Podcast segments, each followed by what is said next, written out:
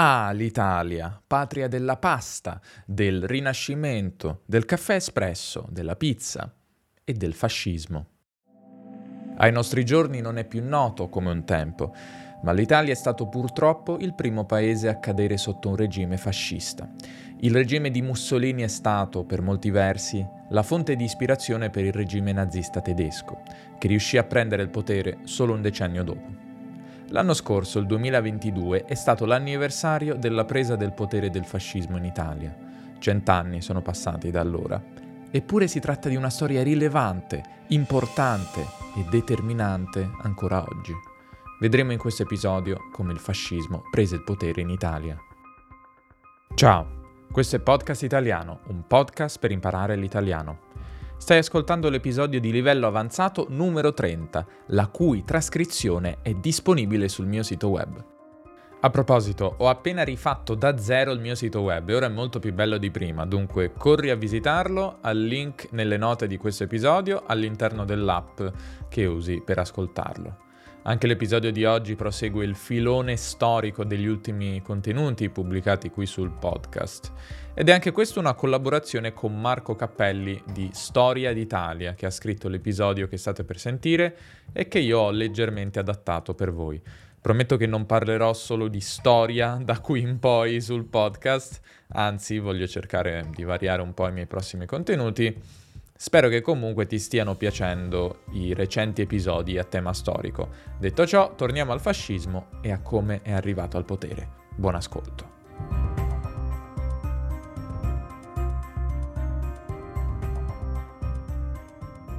Come in quasi tutte le tragedie del Novecento, le origini del fascismo vanno ricercate nella Prima Guerra Mondiale, la guerra che distrusse il mondo eurocentrico, monarchico, ottimista, capitalista e imperialista dell'Ottocento, inaugurando una nuova epoca. Quando i popoli del mondo riemersero da quella terribile prova fatta di acciaio, fuoco, devastazioni e morte, il mondo era cambiato. Il mondo moderno nasce negli orrori del primo conflitto mondiale. L'Italia arrivò alla Prima Guerra Mondiale in una posizione particolare. Come la Germania, l'Italia era giunta molto tardi all'unificazione nazionale. Al 1859 la penisola era divisa in una serie di piccoli stati regionali, senza ambizioni e molto arretrati economicamente rispetto ai loro vicini europei. Negli stessi anni in cui gli Stati Uniti si combattevano in una feroce guerra civile, l'Italia era impegnata invece nel processo opposto, l'unificazione. Entro il 1871 sia la Germania che l'Italia erano giunte ai confini che manterranno fino alla Prima Guerra Mondiale. I destini delle due nazioni da allora in poi si divisero. La Germania, una volta unita, marciò verso il rango, lo status di prima potenza continentale europea. L'Italia aveva avuto anch'essa l'ambizione di diventare una potenza mondiale. La nuova nazione aspirava ad entrare nel ristretto club di paesi che dominavano la politica globale. In quegli anni questi paesi erano in sostanza sei, in ordine di importanza il Regno Unito, la Germania, gli Stati Uniti, la Francia, la Russia e l'impero austro-ungarico. L'Italia giunse all'unità nella forma di una monarchia costituzionale liberale, Secondo la Costituzione, emanata da Carlo Alberto nel 1848, il re era il capo dello Stato, comandante dell'esercito. Rappresentava la nazione e aveva il potere di nominare il primo ministro. Il governo era però gestito dal presidente del Consiglio, il primo ministro appunto, che era di solito espressione della maggioranza in Parlamento. Il Parlamento era inizialmente eletto da una piccola minoranza di elettori, soprattutto grandi proprietari terrieri e persone particolarmente facoltose, cioè ricche, ma le votazioni per il Parlamento divennero via via più democratiche, fino a giungere al suffragio universale maschile nel 1912, cioè potevano votare tutti gli uomini maggiorenni, durante il governo di uno dei più importanti presidenti del Consiglio italiani, Giovanni Giolitti. Nei decenni dopo l'unità, l'Italia non riuscì a combinare le sue ambizioni con la realtà.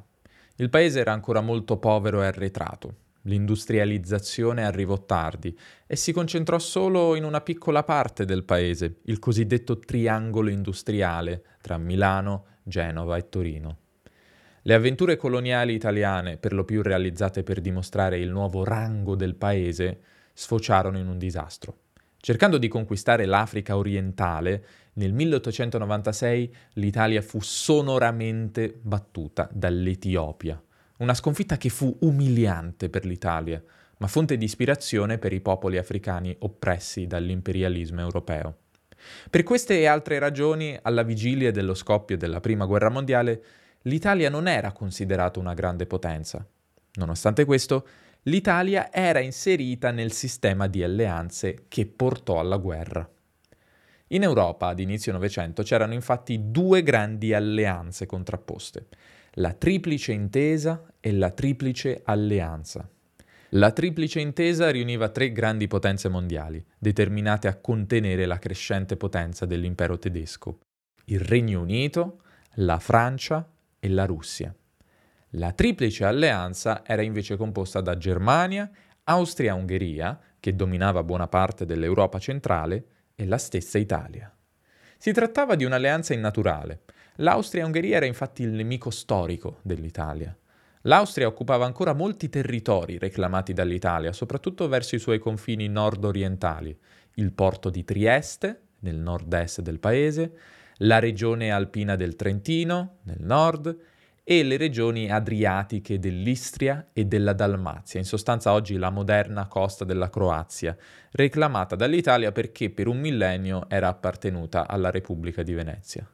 Attenzione, praticamente tutti questi territori, anche se reclamati dall'Italia, non erano popolati solo da persone di lingua italiana, o per essere precisi lingue italiane, perché la lingua italiana che conosciamo oggi era ancora lontana dall'essere conosciuta universalmente. Tra di loro c'erano importanti comunità di lingua tedesca e slava, spesso anche maggioritarie. I confini nazionali europei sono stati quasi sempre scritti con il sangue. Ma se l'Austria era il nemico naturale dell'Italia e viceversa, perché erano alleate? Semplice, entrambe volevano essere alleate della Germania, la principale potenza del continente. Allo scoppio della guerra, però, l'opinione pubblica italiana era divisa e ancora molto ostile all'Austria-Ungheria. Quando si arrivò infine al dunque, alla guerra, l'Italia decise di non schierarsi al fianco dei suoi alleati e restò neutrale. Questa decisione aprì un enorme dibattito nel paese tra chi voleva mantenere la neutralità durante il grande conflitto mondiale e chi invece voleva scendere in campo al fianco delle potenze dell'intesa, ovvero Francia, Regno Unito in Russia. Ed è a questo punto che dobbiamo introdurre in questa storia un importante membro del Partito Socialista Italiano. Per chi non lo sapesse, i socialisti al tempo volevano l'abolizione della proprietà privata e del sistema capitalistico ed erano ovviamente un partito di sinistra. Uno di questi socialisti era un uomo il cui nome forse conoscete, Benito Mussolini.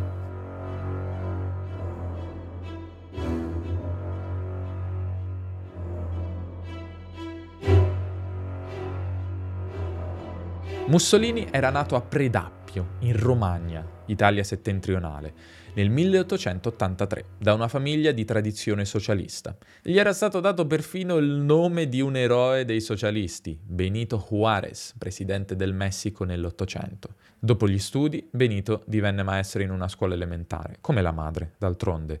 Convinto anticlericale, cioè era contro la Chiesa, e antimilitarista, nel 1902 scappò in Svizzera per sfuggire alla leva militare. Tornato in Italia, scalò i vertici del socialismo italiano fino a diventare, nel 1912, una delle massime cariche nel partito e il direttore dell'Avanti, il quotidiano socialista. Sì, Mussolini era un convinto socialista. Curioso, vedendo come sono andate le cose. Come abbiamo visto, fino al 1914 Mussolini era un antimilitarista, contro la guerra. Eppure qualcosa deve essere cambiato per lui, come per molti altri in quell'anno. Lo scoppio della guerra mondiale fu un trauma per l'intero movimento socialista europeo. Da convinti internazionalisti i socialisti europei si opponevano in teoria a qualunque guerra imperialistica, sposando i principi dell'internazionale, l'associazione dei movimenti socialisti mondiali, che avrebbero dovuto combattere uniti contro i loro nemici di classe, i capitalisti. Eppure la guerra mondiale pose tutti i socialisti di fronte ad un bivio. Da un lato seguire i loro principi e opporsi quindi al conflitto, arrivando a sabotare l'impegno bellico. Dall'altro sostenere lo sforzo delle rispettive nazioni, seguendo l'istinto patriottico. Di fronte a questa terribile scelta, molti socialisti scelsero la guerra. Ad esempio così fece il più grande partito socialista europeo, l'SPD tedesca. Sul fronte opposto, Lenin e i bolscevichi russi si schierarono decisamente per l'opposizione totale alla guerra. E in Italia? In Italia la situazione era diversa dalla Germania e dalla Russia. L'Italia non era in guerra. La maggior parte dei socialisti italiani era quindi d'accordo con questa politica, ma non Mussolini. Dalle pagine del giornale socialista Avanti, Mussolini sostenne l'ingresso in guerra dell'Italia contro l'Austria-Ungheria e al fianco dell'intesa. Fu quindi espulso dal partito e fondò un nuovo giornale, Il Popolo d'Italia, schierato dichiaratamente al fianco dell'intervento in guerra. Nei mesi seguenti, e fino al maggio del 1915, l'Italia rimase sospesa tra pace e guerra, con un'opinione pubblica sempre più interventista, cioè a favore dell'intervento in guerra, anche grazie alla propaganda continua di uomini come Mussolini. Le potenze dell'intesa infine fecero all'Italia una proposta che non si può rifiutare, come direbbe Don Vito Corleone nel Padrino. Le potenze dell'intesa offrirono all'Italia tutto quello che desiderava da decenni. Il rango di grande potenza, la conquista di Trento, Trieste, dell'Istria, della Dalmazia, di ampi settori dell'impero ottomano, oltre ad una congrua spartizione delle colonie tedesche. Un'offerta davvero interessante che portò l'Italia a scendere in guerra, per la gioia di Mussolini e dei suoi. La guerra fu devastante e l'Italia ne uscì molto indebolita, ma ne uscì vincitrice. Si trattò però di una vittoria costata molto cara. 650.000 persone avevano perso la vita, più di un milione erano mutilati e feriti. Pensate, l'Italia ebbe più morti nella Prima Guerra Mondiale che gli Stati Uniti in tutte le loro guerre esterne. Un pezzo del paese, a nord-est, era distrutto. L'intera popolazione si sentiva impoverita e brutalizzata da tre anni e mezzo di guerra. L'opinione pubblica italiana desiderava che questa vittoria, pagata a carissimo prezzo, valesse qualcosa. L'Italia occupò parte dei territori promessi per la sua entrata in guerra, ma nel frattempo l'opinione pubblica mondiale era cambiata. Il presidente americano Wilson chiedeva che i popoli dell'Europa orientale avessero lo stesso diritto all'autodeterminazione di quelli dell'Europa occidentale e si oppose apertamente a concedere la città di Fiume in Istria e la Dalmazia all'Italia, visto che erano zone popolate in gran parte da slavi che desideravano entrare nella nuova Jugoslavia post-bellica.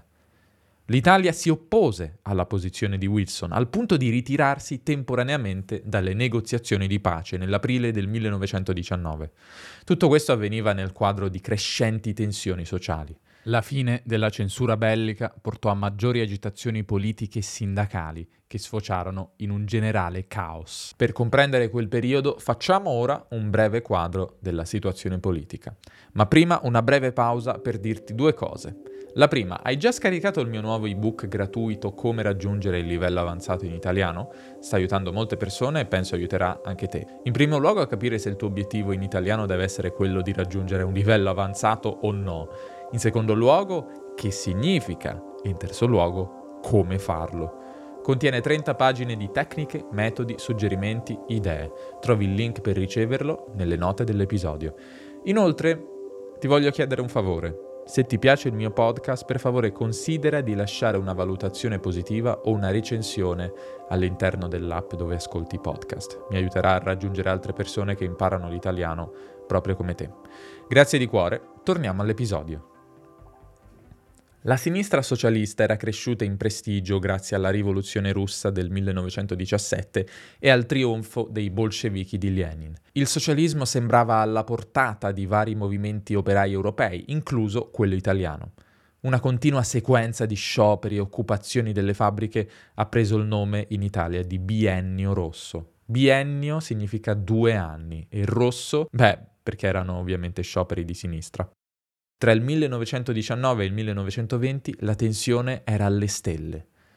Al centro, tra socialisti e la destra, di cui parleremo tra poco, c'erano i partiti tradizionali della politica italiana unitaria, soprattutto i liberali, che dominavano da anni la politica italiana, assieme ad altri partiti di centro e sinistra moderata. All'inizio del 1919 era stato fondato il Partito Popolare Italiano, il primo partito di chiara ispirazione cattolica a partecipare alla vita politica. All'estremo opposto della politica italiana c'erano i nazionalisti e gli interventisti vecchio stampo. Tra tutti Mussolini era la figura più importante. La guerra lo aveva convertito dalla sinistra rivoluzionaria ad una sorta di estrema destra avversaria di ogni tradizione parlamentare e democratica. Una bella giravolta. La destra contestava al governo il suo atteggiamento giudicato troppo accomodante alle richieste di francesi, inglesi e americani. Nasceva quindi il mito della vittoria mutilata, una vittoria italiana pagata con il sangue degli italiani e che sarebbe stata resa vana, cioè inutile, nei salotti di Londra, Parigi e Washington. Intendiamoci, si trattava in gran parte di sciocchezze. L'Italia pretendeva di occupare territori dove la presenza italiana era molto limitata, andando contro il clima del 1918, che era molto diverso dal 1915, in particolare in conseguenza dell'intervento degli Stati Uniti, contrari ad espansioni territoriali non giustificate da parte delle potenze vincitrici. Le potenze dell'intesa comunque accettarono per esempio di concedere all'Italia il Sud Tirolo germanofono, cioè eh, la regione di Bolzano che ancora oggi si trova in Italia dove si parla tedesco, pur di accomodare le richieste italiane ed erano probabilmente disposte ad altre concessioni, ma non volevano imporre agli slavi della futura Jugoslavia di passare da un padrone austriaco ad un padrone italiano. Nell'atmosfera surriscaldata di quegli anni, queste sottigliezze si perdevano però di fronte all'opinione pubblica italiana. Alla ricerca di un significato per gli anni sanguinosi spesi in trincea, molti reduci di guerra, cioè persone sopravvissute alla guerra, trovarono il messaggio della vittoria mutilata molto allettante e diciamo autoassolutorio. Chiedevano a gran voce che al loro sacrificio seguisse il raggiungimento di tutti gli obiettivi proclamati dall'Italia all'ingresso in guerra. Un gran numero di reduci si unirono al nascente movimento di destra. Mussolini volle dare corpo politico a questo movimento di nazionalisti ed ex combattenti. Nel marzo del 19 Mussolini organizzò un raduno in un locale a Piazza San Sepolcro a Milano. Qui radunò un piccolo gruppo di reduci e intellettuali interventisti, nazionalisti e socialisti rivoluzionari che si erano dati al militarismo. Mussolini battezzò la nuova associazione con il nome di Fasci di combattimento. I fasci erano, nell'antica Roma, il simbolo del potere repubblicano e furono rubati di fatto da questo movimento nazionalista come simbolo della sua ideologia. Se non sai cosa sono, puoi cercare su Google fasci e troverai un'immagine che te lo mostra chiaramente. Inizialmente il principale scopo dei fascisti era di abbattere i governi liberali e democratici italiani, responsabili di aver negoziato da una posizione di debolezza con le altre potenze vincitrici del conflitto. Uno degli originali fascisti era un celebre poeta italiano, Gabriele D'Annunzio. Diventato celebre durante la Prima Guerra Mondiale con le sue coraggiose azioni dimostrative, come il sorvolo su Vienna, autore di film, di celebri pubblicità e grande coltivatore della sua immagine pubblica, D'Annunzio era una vera celebrità. Oggi probabilmente sarebbe un influencer. Nel settembre del 1919 D'Annunzio occupò la città di Fiume, reclamata dall'Italia ma secondo gli accordi di Versailles appartenente alla Jugoslavia. Fiume oggi è in Croazia. Ci riuscì con l'ausilio di reparti dell'esercito italiano che decisero di seguirlo in quell'avventura folle, ribellandosi agli ordini di Roma che invece consigliavano la prudenza. In seguito a queste tensioni, il re Vittorio Emanuele III sciolse il Parlamento e indisse nuove elezioni per il novembre del 19. Al voto i partiti tradizionali, come i liberali, ne uscirono pesantemente sconfitti, mentre trionfarono due grandi partiti di massa, i cattolici del Partito Popolare e i socialisti espressione della rabbia montante nel paese contro le dure condizioni economiche e lo sfruttamento dei lavoratori da parte di latifondisti e industriali. Il Partito Socialista Italiano divenne il primo partito con il 32% dei voti, mentre il Partito Popolare Italiano di Don Sturzo arrivò secondo con il 20% dei voti. Anche i fascisti parteciparono alle elezioni, presentandosi nel solo collegio di Milano. Mussolini raccolse meno di 5.000 voti, meno del 2% dei votanti milanesi. Nessun fascista fu eletto. Mussolini, deluso, fu sul punto di abbandonare la politica. Purtroppo non era destino.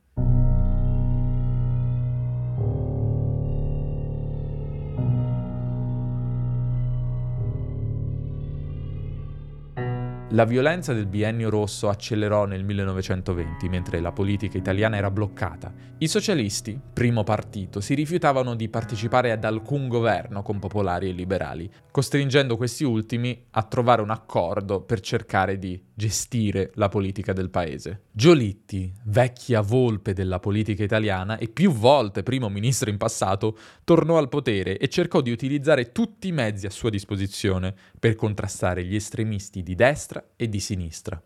Contro la sinistra, in sostanza, lasciò carta bianca alle squadre fasciste di combattimento. Nonostante la sconfitta elettorale, infatti, i fascisti erano percepiti da molti borghesi industriali come il braccio armato capace di impedire una rivoluzione bolscevica e riportare i lavoratori che scioperavano al lavoro nel 1920 si formarono molte associazioni di fasci di combattimento in tutte le città italiane che si organizzarono in squadre di combattimento, in sostanza squadre di violenti picchiatori che avevano il compito di rompere con la forza gli scioperi e le proteste dei rossi.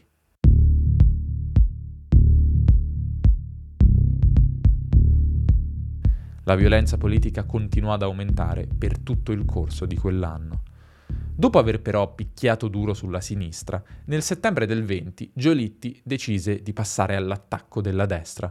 Il presidente del Consiglio raggiunse un accordo con i sindacati per riportare gli operai in fabbrica a fronte di varie concessioni sul loro salario, sul loro stipendio. Passò poi all'attacco di D'Annunzio, l'influencer antelitteram di cui parlavamo prima, che ancora occupava Fiume nella moderna Croazia. Nel Natale del 1920 lo Stato personale fondato da D'Annunzio fu invaso dall'esercito italiano. D'Annunzio fu sconfitto e Fiume fu restituita alla Jugoslavia. Il 1921 fu un altro anno tumultuoso per la politica italiana. I bolscevichi imposero una scissione al Partito Socialista tra socialisti e comunisti. Nel frattempo il numero dei seguaci di Mussolini cresceva, anche se il movimento prese appena lo 0,45% dei voti alle elezioni del 1921, ancora lontanissimo dal potere. Eppure il partito elesse i primi deputati in Parlamento, tra i quali lo stesso Mussolini. Nel frattempo si alternavano diversi deboli governi e le squadre di fascisti continuavano indisturbate a colpire violentemente tutti gli oppositori politici. I municipi governati dai socialisti venivano occupati, la sede del giornale socialista, l'Avanti, fu bruciata. Giornale, lo ricordo di nuovo perché è divertente, diretto pochi anni prima da Mussolini. A Ravenna ci furono violenti scontri fra socialisti e fascisti. In Parlamento il fascismo era sempre minoritario, ma nel paese diventava sempre più difficile resistere alla violenza organizzata delle sue forze paramilitari. Il re e il governo si ritenevano sempre più incapaci di gestire la situazione. Il presidente del Consiglio Luigi Facta emanò il 6 agosto un comunicato ufficiale ai cittadini perché cessino i contrasti sanguinosi e gli spiriti si elevino a un sentimento di solidarietà patriottica e umana. In Parlamento Facta ottenne la maggioranza dei voti, anche grazie al supporto dei pochi deputati fascisti. Mussolini, che aveva studiato la presa del potere di Lenin, si rese però conto che il governo era ormai debole e decise di organizzare un colpo di Stato, pianificato per l'ottobre del 1922. Il governo era al corrente di tutto questo e Facta presentò al re Vittorio Emanuele III diversi piani per fermare e bloccare Mussolini. Il futuro duce aveva infatti intenzione di radunare i suoi sostenitori per una marcia armata su Roma e rese note le sue intenzioni ad un congresso del partito a Napoli. In realtà sembra che non potesse essere una reale minaccia a livello militare. I fascisti che si radunarono per la marcia erano pochi e il re poteva contare sulla fedeltà delle forze armate. Come un buon giocatore di poker, però, Mussolini provò un bluff con la posta più alta di tutte. Intendeva essere nominato presidente del Consiglio proprio grazie alla minaccia delle sue milizie paramilitari. Il governo timoroso esitò per diverse decisive giornate. Facta chiese al re di dichiarare lo stato di assedio per preparare la difesa della capitale. I fascisti, radunatisi in Umbria, a nord di Roma, erano relativamente pochi, 15-16 mila combattenti del fascio, male armati e per nulla pronti ad una battaglia. Sarebbe stato sufficiente istituire dei blocchi sulle strade e impedire il movimento dei treni per assicurarsi il fallimento del colpo di Stato. Pare che lo stesso Mussolini non fosse affatto convinto del successo. Il futuro duce non si era unito ai suoi combattenti in Umbria per marciare sulla capitale. Mussolini si era invece rifugiato nella capitale del fascismo a Milano, pronto a quanto pare, a fuggire in Svizzera se le cose fossero andate male. Il re tentennò sul momento più decisivo, decidendo di non controfirmare lo stato di assedio. Anzi, il 29 ottobre del 1922 Mussolini ricevette l'insperata notizia da Roma. Era chiamato a formare un nuovo governo in coalizione con i partiti liberali e moderati italiani in funzione antisocialista e anticomunista, con il decisivo sostegno della monarchia. Mussolini accettò e l'intera questione fu regolata senza versamenti di sangue e prove di forza. Solo il giorno dopo, il 30 ottobre, a cose fatte, le squadre fasciste furono fatte sfilare a Roma, più una passeggiata dimostrativa che un vero colpo di Stato. A soli 39 anni Mussolini era diventato il più giovane primo ministro italiano nel suo primo discorso da Presidente del Consiglio affermò di essere il capo di un governo rivoluzionario, ma che si era comunque dato alcuni limiti per gentile sua concessione, non perché intendesse rispettare la Costituzione del regno. In un passaggio celebre del discorso disse Con 300.000 giovani armati di tutto punto, decisi a tutto e quasi misticamente pronti ad un mio ordine, io potevo castigare tutti coloro che hanno diffamato e tentano di infangare il fascismo. Potevo fare di quest'aula sorda e grigia un bivacco di manipoli. Potevo sprangare il Parlamento e costituire un governo esclusivamente di fascisti. Potevo, ma non ho, almeno in questo primo tempo, voluto. Era in sostanza un avvertimento ai tanti non fascisti in Parlamento. Non pensate di ingabbiarmi con le vostre regole e leggi. Il vostro ruolo è applaudire e lavorare al mio fianco per adottare il mio programma fascista. Dopo la formazione del governo Mussolini, la soldataglia fascista fu organizzata in un vero e proprio corpo militare, ai diretti ordini del capo del governo, in modo da formalizzare il braccio armato con il quale il fascismo minacciava tutti i suoi oppositori. Nonostante questo, durante il 23 e il 24, Mussolini governò dietro un paravento di rispetto della Costituzione del Regno italiano, lo Statuto Albertino. Organizzò però da subito una ufficializzazione ed estensione del suo potere, facendo passare una riforma elettorale che prevedeva la maggioranza assoluta per il primo partito votato alle prossime elezioni previste per il 1924. Le sue squadre di picchiatori, ormai ufficializzate, si assicurarono coi loro modi tipici, cioè picchiando con la violenza, che la lista del partito fascista fosse la prima votata in Italia. La lista nazionale guidata da Mussolini, che in teoria includeva anche politici tradizionalmente non fascisti, prese il 60% dei voti, l'unica volta che Mussolini vinse delle elezioni. Poche settimane dopo, il 30 maggio del 1924, il deputato socialista Giacomo Matteotti prese la parola in Parlamento, dicendo tra le altre parole Contestiamo in questo luogo e in tronco la validità delle elezioni della maggioranza. Nessun elettore italiano si è trovato libero di decidere con la sua volontà. Fuori c'è una milizia armata composta da cittadini di un solo partito, la quale ha il compito dichiarato di sostenere un determinato governo con la forza anche se adesso mancasse il consenso. A chiusura del discorso Matteotti disse che i suoi compagni di partito ora dovevano preparare la sua orazione funebre. E così fu. Secondo le ricostruzioni degli eventi, quella sera Mussolini avrebbe urlato ai suoi Quell'uomo non dovrebbe più circolare. Il deputato fu ucciso con un colpo di coltello e sepolto in un bosco a 25 km da Roma. Il corpo non fu trovato che mesi dopo. Giacomo Matteotti fu il primo grande martire della libertà e della lotta antifascista. La commozione fu generale, al punto che le opposizioni, già quando fu chiaro che Matteotti era scomparso per mano dei fascisti, dichiararono l'Aventino, ritirandosi dal Parlamento e anzi formando a fine anno una sorta di Parlamento parallelo, composto da tutti i deputati che non facevano parte del partito fascista. Ah, il termine Aventino si richiama ad un episodio della prima Repubblica Romana, nell'antica Roma, quando il popolo romano si rifugiò sul colle dell'Aventino, uno dei sette colli di Roma, per chi in lotta contro il Senato. In contemporanea i sindacati indissero una serie di scioperi. La contrapposizione politica raggiungeva livelli di grande tensione. Lo stesso Mussolini temeva di essere licenziato dal re. A Natale del 1924 la situazione era ancora molto tesa, fino al punto in cui un gruppo di fascisti si sarebbe recato da Mussolini chiedendo a gran voce di installare una vera e propria dittatura, o nel caso contrario, di togliersi di mezzo. Con un celebre discorso alla Camera dei Deputati, il 3 maggio del 1925, Mussolini prese la sua decisione.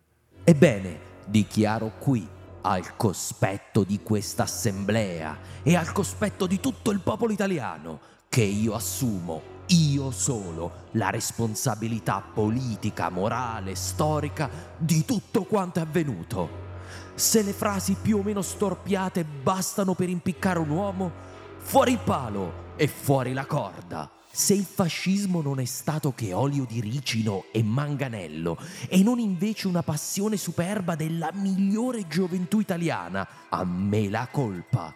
Se il fascismo è stata un'associazione a delinquere, io sono il capo di questa associazione a delinquere. Se tutte le violenze sono state il risultato di un determinato clima storico, politico e morale, ebbene a me la responsabilità di questo, perché questo clima storico, politico e morale io l'ho creato con una propaganda che va dall'intervento ad oggi.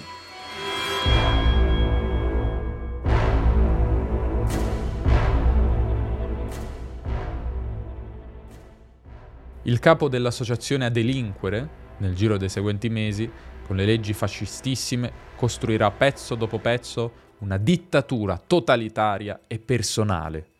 In Italia fino al 1946 non ci saranno più elezioni libere, i partiti diversi dal partito fascista verranno sciolti, saranno proibiti i sindacati, la stampa verrà imbavagliata, verrà reintrodotta la pena di morte.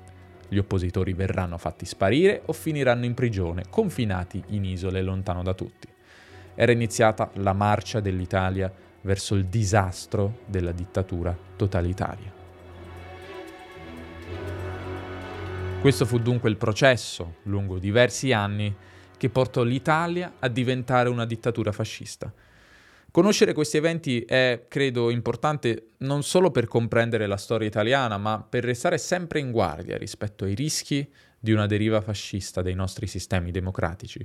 Perché seppure il fascismo italiano ebbe delle caratteristiche nazionali italiane, ne ha anche molte altre che sono in sostanza universali. Umberto Eco, l'autore del romanzo Il nome della rosa, nel celebre saggio Il fascismo eterno ha voluto catalogare una serie di caratteristiche del fascismo universale, dal macismo al rifiuto della diversità, dall'ossessione per i complotti al disprezzo per i deboli, dal militarismo al rifiuto della cultura, considerata elitaria. Occorre sempre essere in guardia per identificare questi sintomi, dubitando sempre dell'uomo provvidenziale che giungerà a curare ogni male della società. Spesso questa storia finisce in un discorso di fronte al Parlamento. Come disse la principessa Amidala in Star Wars, so this is how liberty dies. With thunderous applause. Ecco come muore la civiltà, con scroscianti applausi. Questo è tutto. Spero ti sia piaciuto l'episodio, se così è potrebbe piacerti il podcast di Marco Cappelli, autore di questo episodio. Si chiama Storia d'Italia e ripercorre la storia del nostro paese dai tempi dell'imperatore romano Costantino. Lo trovi su tutte le piattaforme di podcast. Se ti piacciono questi episodi storici e vorresti una continuazione della storia del fascismo in Italia, non esitare a farmelo sapere via mail, per messaggio su Instagram o come preferisci contattarmi. Ti ricordo di dare un'occhiata a come raggiungere il livello avanzato in italiano, troverai il link nella descrizione. Se ti piacciono questi contenuti, potrebbe piacerti anche il podcast Italiano Club, la mia pagina Patreon dove pubblico contenuti esclusivi per i membri, come un podcast in cui approfondisco gli argomenti trattati qui o nel mio canale YouTube e dove spesso analizzo alcune parole o espressioni interessanti tratte dall'episodio. Questo podcast ha più di 120 episodi e sono sicuro che ti piacerà. Visita il Podcast Italiano Club per scoprire tutti i vantaggi. Visita anche il mio canale YouTube il mio profilo Instagram se non li conosci già, dove pubblico contenuti diversi da quelli che trovi su questo podcast. Ci sentiamo presto, o almeno spero. Alla prossima!